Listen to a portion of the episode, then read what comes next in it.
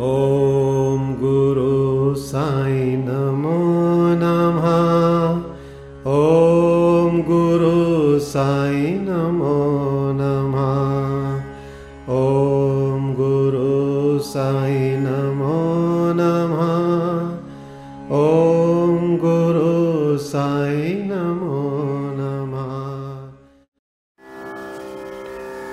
ओम श्री अनंत कोटि ब्रह्मांड नायक, राजाधिराज, योगीराज, पार ब्रह्म, श्री सचिदानंद समर सदगुरु, साईनाथ महाराज, आपकी जय हो। हे सच्चे सदगुरु, हे साईं, आज अध्याय दस, श्री साईं सचरित्र का अध्याय दस का पठन होने जा रहा है। हे गुरुदेव, कृपा करें इस अध्याय का सभी भक्तों को लाभ हो और उनके चित्त में ये उतरे, सभी का जीवन सफल हो। आइए, अब हम शुरू करते हैं अध्याय दस, जिसमें श्री साईं बाबा का रहन सहन शयन पटिया शिरडी में निवास, उनके उपदेश, उनकी विनयशीलता, नानावली और सुगम पथ। प्रारंभ करते हैं। श्री साईं बाबा का सदा ही प्रेम पूर्वक स्मरण करो, क्योंकि वे सदैव दूसरों के कल्याणार्थ तत्पर तथा आत्मलीन रहते थे। उनका स्मरण करना ही जीवन और मृत्यु की पहली हल करना है। साधनाओं में वह अति श्रेष्ठ तथा सरल साधना है, क्योंकि इसमें कोई द्रव्य व्यय नहीं होता। केवल मामूली परिश्रम से ही भविष्य नितांत फलदायक होता है। जब तक इंद्रियाँ बलिष्ठ हैं क्षण क्षण इस साधना को आचरण में लाना चाहिए। अन्य सब देवी देवता तो भ्रमित करने वाले हैं, केवल गुरु ही ईश्वर हैं। हमें उनके ही पवित्र चरण कमलों में श्रद्धा रखनी चाहिए। वे तो हर इंसान के भाग्य विधाता और प्रेममय प्रभु हैं। जो अनन्य भाव से उनकी सेवा करेंगे, वे भव सागर से निश्चित ही, निश्चय ही मुक्ति को प्राप्त होंगे। न्याय अथवा मीमांसा या दर्शन शास्त्र पढ़ने की भी कोई आवश्यकता नहीं है। जिस प्रकार नदी या समुद्र पार करते समय नाविक पर विश्वास रखते हैं, उसी प्रकार का विश्वास हमें भव सागर से पार होने के लिए सदगुरु पर रखना चाहिए। सदगुरु तो केवल भक्तों के भक्ति भाव की ओर देखकर उन्हें ज्ञान और परमानंद की प्राप्ति करा देते हैं। गत अध्याय में बाबा की भिक्षावृत्ति, भक्तों के अनुभव तथा अन्य विषयों का वर्णन किया गया है। अब पाठक गण जाने कि श्री साईं बाबा किस प्रकार रहते, शयन करते और शिक्षा प्रदान करते थे। बाबा का विचित्र बिस्तर पहले हम यह देखेंगे कि बाबा किस प्रकार शयन करते थे। श्री नाना साहेब डेंगले एक चार हाथ लंबा और हथेली चौड़ा और एक हथेली चौड़ा लकड़ी का तख्ता श्री साईं बाबा के शयन के हेतु लाए। तख्ता कहीं नीचे रखकर उस पर सोते, ऐसा ना कर बाबा ने पुरानी चिंदियों से, मस्जिद की बल्ली से उसे झूले के समान बांधकर उस पर शयन करना प्रारंभ कर दिया। चिंदियों के बिल्कुल पतली और कमज़ोर होने के कारण लोगों को उसका झूला बनाना एक पहेली सा बन गया। चिंदियाँ तो केवल तख्ते का भी भार सहन नहीं कर सकती थी, फिर वे बाबा के शरीर का भार किस प्रकार सहन कर सकेंगी? जिस प्रकार भी हो, यह तो राम ही जाने, परंतु यह तो बाबा की एक लीला थी, जो फटी चिंदियाँ तख्ते तथा बाबा का भार संभाल रही थी।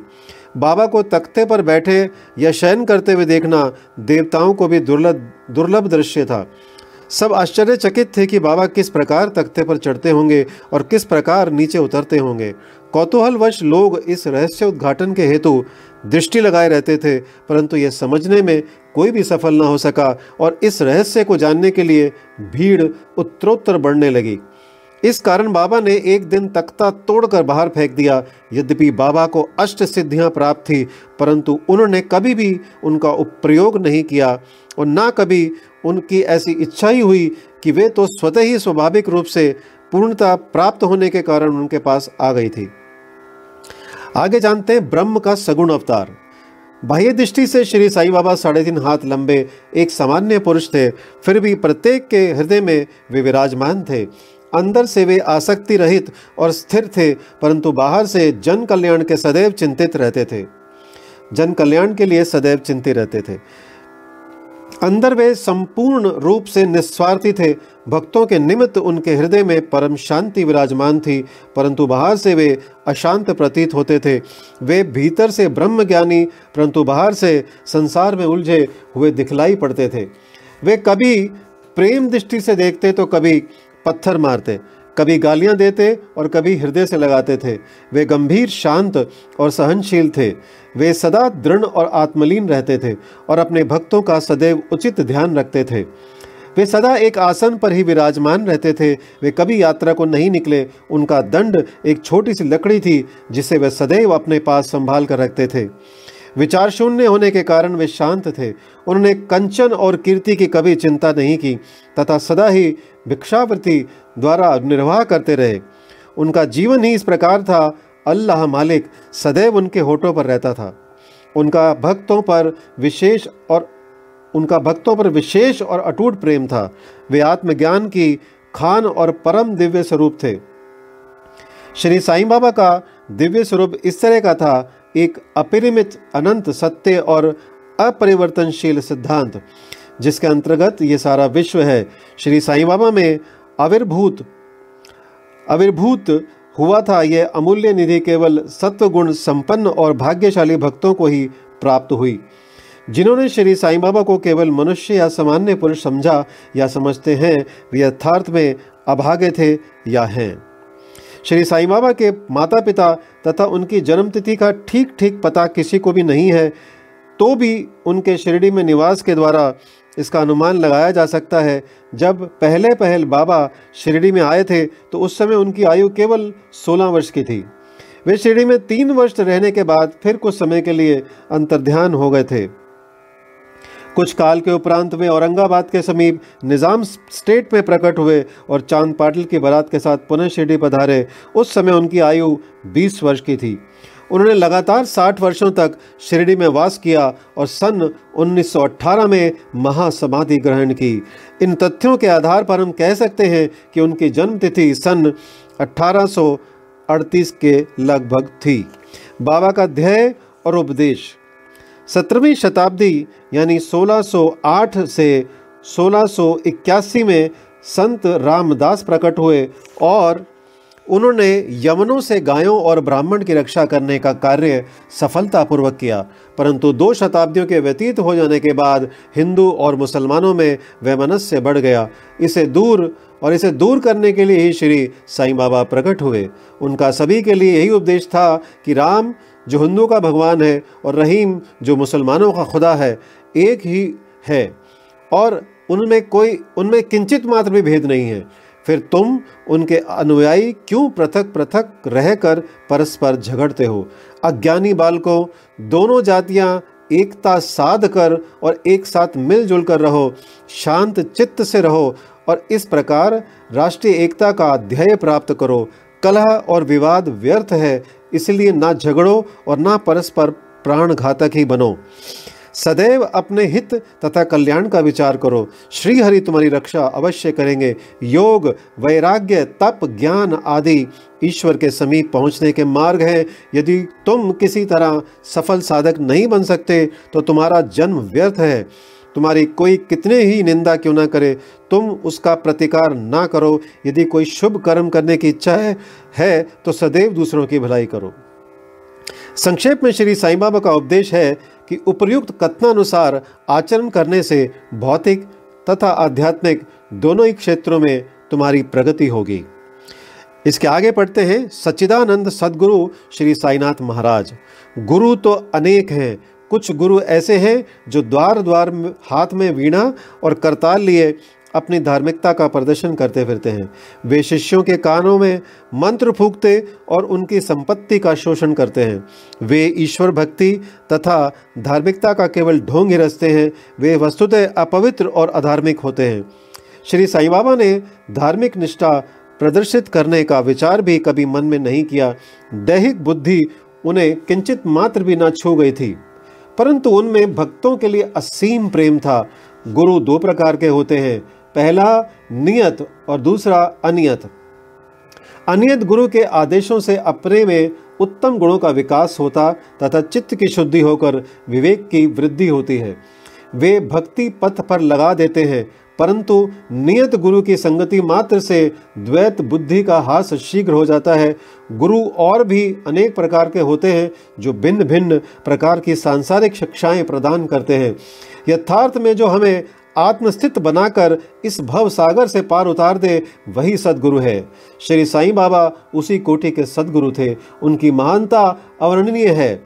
जो भक्त बाबा के दर्शनार्थ आते, उनके प्रश्न करने के पूर्व ही बाबा उनके समस्त जीवन की त्रिकालिक घटनाओं का पूरा पूरा विवरण कह देते थे। वे समस्त भूतों में ईश्वर दर्शन किया करते थे।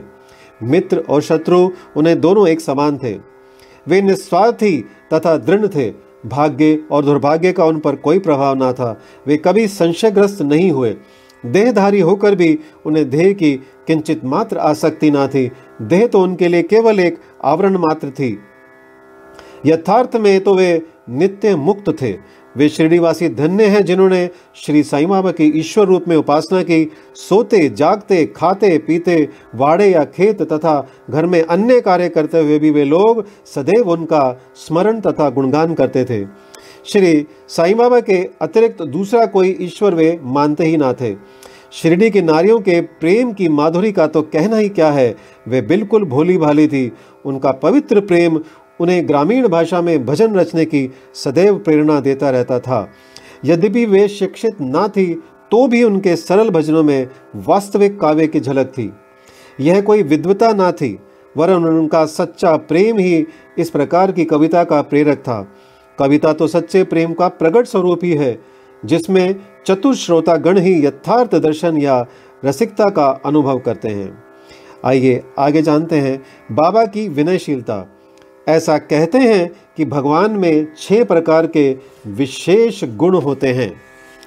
तथा यथा, पहला कीर्ति, दूसरा श्री, तीसरा वैराग्य, चौथा ज्ञान, पांचवा ऐश्वर्य और छठा उदारता। श्री साईं बाबा में भी ये सब गुण विद्यमान थे। उन्होंने भक्तों की इच्छा पूर्ति के निमित्त ही सगुण अवतार धारण किया था। उनकी कृपा, दया बड़ी ही विचित्र थी। भक्तों के हेतु वे अपने श्रीमुख से ऐसे वचन कहते, जिनका वर्णन करने का सरस्वती भी साहस ना कर सकती। उनमें से यहाँ एक रोचक नमूना दिया जाता है। बाबा अति विनम्रता से इस प्रकार बोलते, दासानुदास, मैं तुम्हारा ऋणी हूँ। कैसी विनम्रता है। यद्यपि बाह्य दृष्टि से बाबा विषय पदार्थों का उपभोग करते हुए प्रतीत होते थे, परंतु उन्हें किंचित मात्र भी उनकी गंध ना थी और ना ही उनके उपभोग का ज्ञान था। वे खाते अवश्य थे, परंतु उनकी जिव्या को कोई स्वाद ना था। वे नेत्रों से देखते थे, परंतु उस दृश्य में उनकी कोई रुचि ना थी। काम के संबंध में वे हनुमान सदृश अखंड ब्रह्मचारी थे। उन्हें किसी पदार्थ में आसक्ति ना थी। वे शुद्ध चैतन्य स्वरूप थे, जहाँ समस्त इच्छाएँ, अहंकार और अन्य चेष्टाएँ विश्राम पाती थी। संक्षेप में वे निस्वार्थ मुक्त और पूर्ण ब्रह्म थे। इस कथन को समझने के हेतु एक रोचक कथा का उदाहरण यहाँ दिया जाता है। नानावली। शिरडी में नानावली नाम का एक विचित्र और अनोखा व्यक्ति था। वे बाबा के सब कार्यों की देखभाल किया करता था। एक समय जब बाबा गादी पर विराजमान थे, वह उनके पास पहुँचा, वह स्वयं ही गादी पर बैठना चाहता था, इसलिए उसने बाबा को वहाँ से हटने को कहा। बाबा ने तुरंत गादी छोड़ दी और तब नानावली वहाँ विराजमान हो गए। थोड़ी समय वहाँ बैठकर वह उठा और बाबा को अपना स्थान ग्रहण करने को कहा। बाबा पुनः आसन पर बैठ गए। यह देखकर नानावली उनके चरणों पर गिर पड़ा। इस प्रकार अनायास ही आज्ञा दिए जाने और वहाँ से उठाए जाने के कारण बाबा में किंचित मात्र भी अप्रसन्नता की झलक ना थी। सुगम पथ संतों की कथाओं का शरण करना और उनका समागम। यद्यपि बाह्य दृष्टि से श्री साई बाबा का आचरण सामान्य पुरुषों के सदृश ही था परंतु उनके कार्यों से उनकी असाधारण बुद्धिमता और चतुराई स्पष्ट प्रत, ही प्रतीत होती थी। उनके समस्त कर्म भक्तों की भलाई के निमित्त होते थे। उन्होंने कभी भी अपने भक्तों को किसी आसन या प्राणायाम के नियमों अथवा किसी उपासना का आदेश कभी नहीं दिया और ना उनके कानों में कोई मंत्र ही फूका। उनका तो सभी के लिए यही कहना था कि, चातुर्य त्याग कर सदैव साई साई स्मरण करो।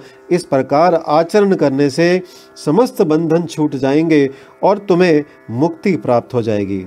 पंचाग्नि, तप, त्याग, स्मरण, अष्टांग योग आदि का साध्य होना केवल ब्राह्मणों को ही संभव है। मन का कार्य विचार करना है। बिना विचार किए वह एक क्षण भी नहीं रह सकता। यदि तुम उसे किसी विषय में लगा दोगे तो वह उसी का चिंतन करने लगेगा। और यदि उसे गुरु को अर्पण कर दोगे तो वह गुरु के संबंध में ही चिंतन करता रहेगा। आप लोग बहुत ध्यानपूर्वक साईं की महानता और श्रेष्ठता स्वर्ण कर चुके हैं। ये कथाएँ सांसारिक भय को निर्मूल कर आध्यात्मिक पथ पर आरूढ़ करती हैं। इसलिए इन कथाओं का हमेशा स्मरण और मनन करो तथा आचरण में भी लाओ। सांसारिक कार्यों में लगे रहने पर भी अपना चित्त साई और उनकी कथाओं में लगाए रहो। तब तो यह निश्चित है कि वे कृपा अवश्य करेंगे।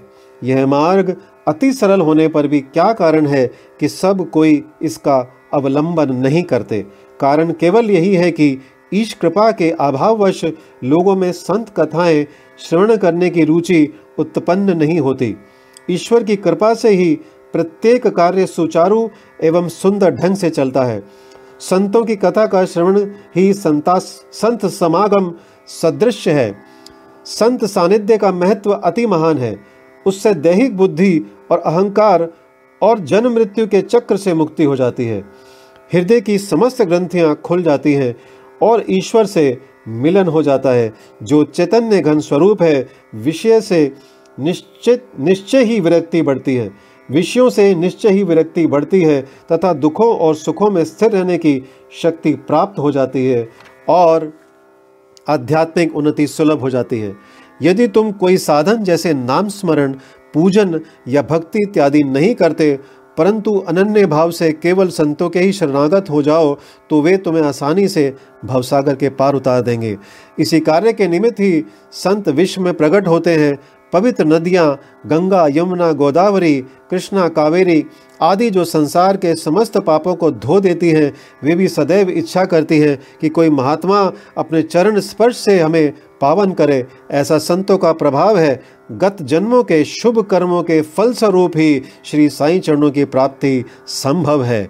मैं श्री साईं के मोह विनाशक चरणों का ध्यान कर यह अध्याय समाप्त करता हूँ। उनका स्वरूप कितना सुंदर और मनोहर है मनोहर है। मस्जिद के किनारे पर खड़े हुए वे सब भक्तों को उनके कल्याणार्थ उदी वितरण किया करते थे, जो इस विश्व को मिथ्या मानकर सदा आत्मानंद में निमग्न रहते थे। ऐसे सच्चिदानंद श्री साई महाराज के चरणों, चरण कमलों में मेरा बार बार नमस्कार है। श्री सदगुरु साईनाथ परणमस्तु शुभम भवतु। ओम साई राम।